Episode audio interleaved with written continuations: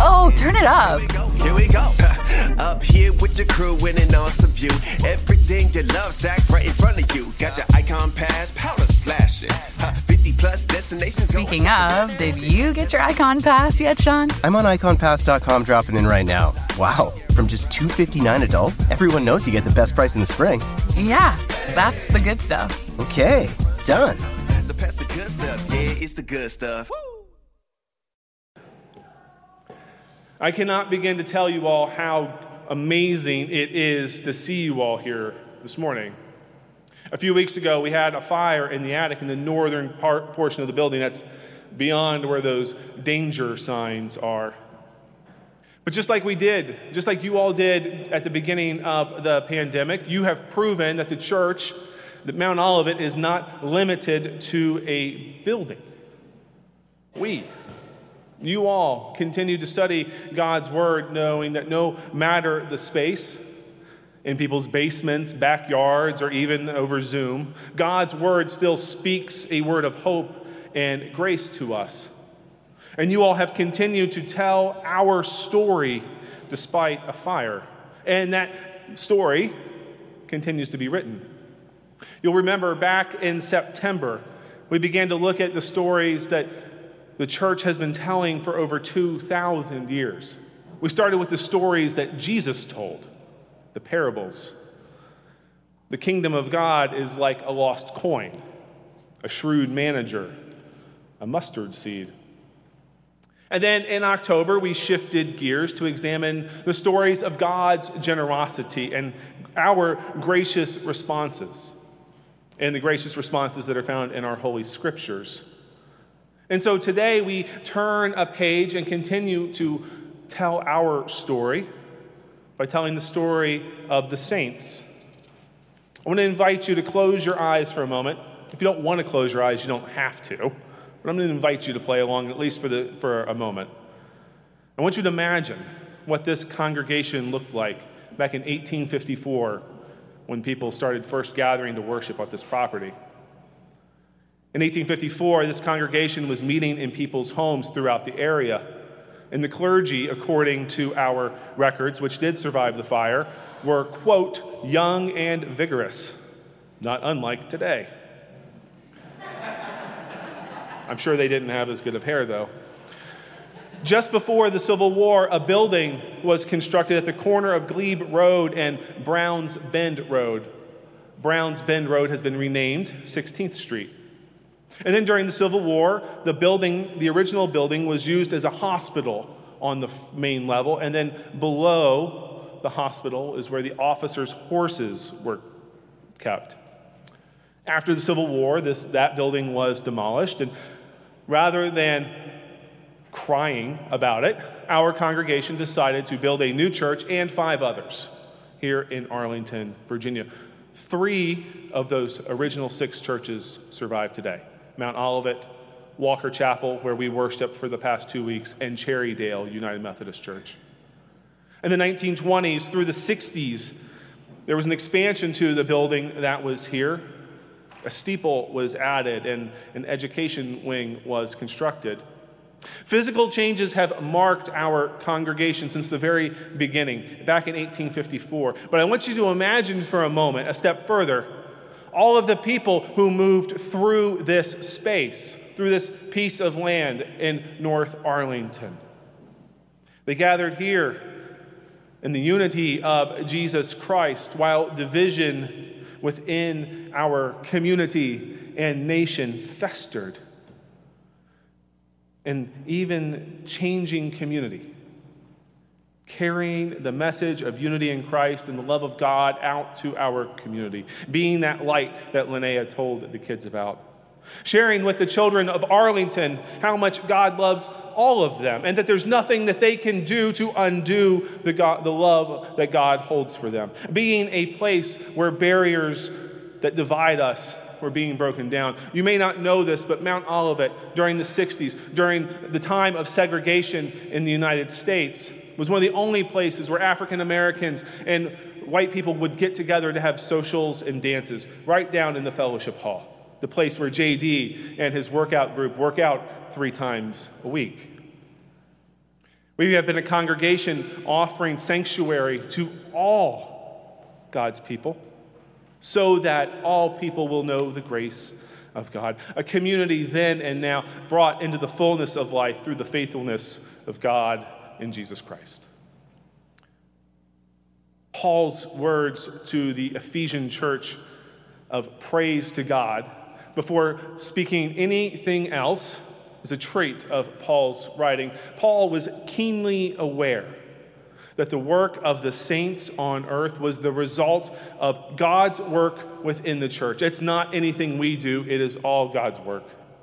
And Paul knew this better than most that God is the one, the source of the good works produced by humanity, especially within the church. Paul is using cosmic language to highlight the glory of God. God has never been bounded by time or space. To the contrary, God is the source of space and time and has always been present and always will be. Reverend Kara Slade, she's an author and professor at Princeton Theological Seminary, wrote The time of Jesus Christ is not only the time of man, but the time of God, eternal time. As such, Christ not only is in time and has time like other men, but he is also the Lord of time. The cosmic language Paul uses points to the larger work of God throughout creation, throughout the cosmos. The Hebrew Bible pointed to this in the book of Daniel. Daniel speaking to a king's or listening to a king heard. He saw my vision by night, the four winds of the heaven stirring up the great sea, and four great beasts came out of the sea, different from one another.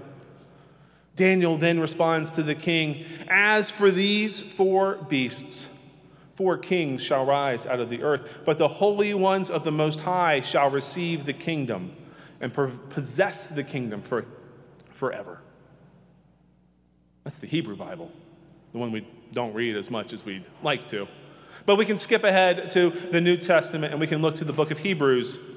Jesus Christ, the same, yesterday, today, and forever. There has never been a time when God has not been deeply invested in the cosmic ordering of creation. And as members of Christ's body, citizens of the kingdom of God, it can be tempting that we, or others must choose sides in the same way that television ads have been trying to convince us that we need to do ahead of Tuesday's midterm election. But the truth is, pointed out by Paul, confirmed in the Gospels, and lived out in the sacramental life of the church, is that in Jesus Christ, God has already chosen us. God has already chosen you. All Saints Sunday is a day to remember that in Jesus Christ, we have been chosen by God. Before we took our first breaths, before we first opened our third grade Bibles, before we ever decided we wanted to recite a creed, or before we received the elements at Christ's table of grace, the amazing grace of our Lord Jesus Christ was yours. And it is yours today. Today is a day to remember those who have joined the heavenly banquet prepared and hosted by Christ as his honored guest. Today is a day to remember that it is Jesus Christ who makes us saints, and thus is a day to remember all of the saints in our lives. Those that we study scripture alongside, those sharing a pew or a chair this, with us this morning those who we fail to greet as we move through our days and lives. Saintliness, friends, is not something that we can earn or achieve in this life or the next. Christian ethicist and professor at Duke Divinity Stanley Hauerwas wrote Saints are people like us who have been made more than we are by being engrafted into God's kingdom that is ruled by the power of forgiveness and love. Even though we rightly remember particular Christians' lives for sustaining our part in God's adventure, we are mindful that it is God that makes their and our lives possible. Close your eyes again. Imagine Mount Olivet today. Yeah, sure, it's charred and probably still wet in some places, and there might be some paint peeling. But there's music coming from a grand organ in the sanctuary, and there's a amazing guitar solo being played downstairs. People are filling the sanctuary and the chairs in the fellowship hall. Children are in classrooms and on the playgrounds. You all arrived on Sunday morning for worship, and many of you were here yesterday for a memorial service. The building is just a building when you arrive. But as you move about the building, as your lives of grace move throughout the building and bump into one another and spill coffee on the carpet and walk away and hope nobody will see it, this building becomes a saintly dwelling place. Because, friends, you are the saints of the church. Now, I want you to imagine what Mount Olivet is to come both what this physical building will become, but also how this congregation will continue its kingdom building work, the vocation to which our community has been called past, present, and future, all wrapped up in the amazing grace of God. And while we want to control and guide and strategize our way into what is to come. The truth is that God is the one at the wheel. Friends, the role of the saints, past, present, and future, is to praise God, to soak up God's amazing grace, and to, be, to open ourselves to be vessels of mercy, grace, and compassion. Our story, saints of yesterday, today, and tomorrow, is wrapped up in the unifying salvific work of God in Jesus Christ. Freedom from sin, a life shaped by the fullness of God, an invitation to saintliness today, just as you are, just as we are, because of who we are in Christ Jesus, beloved. Amen.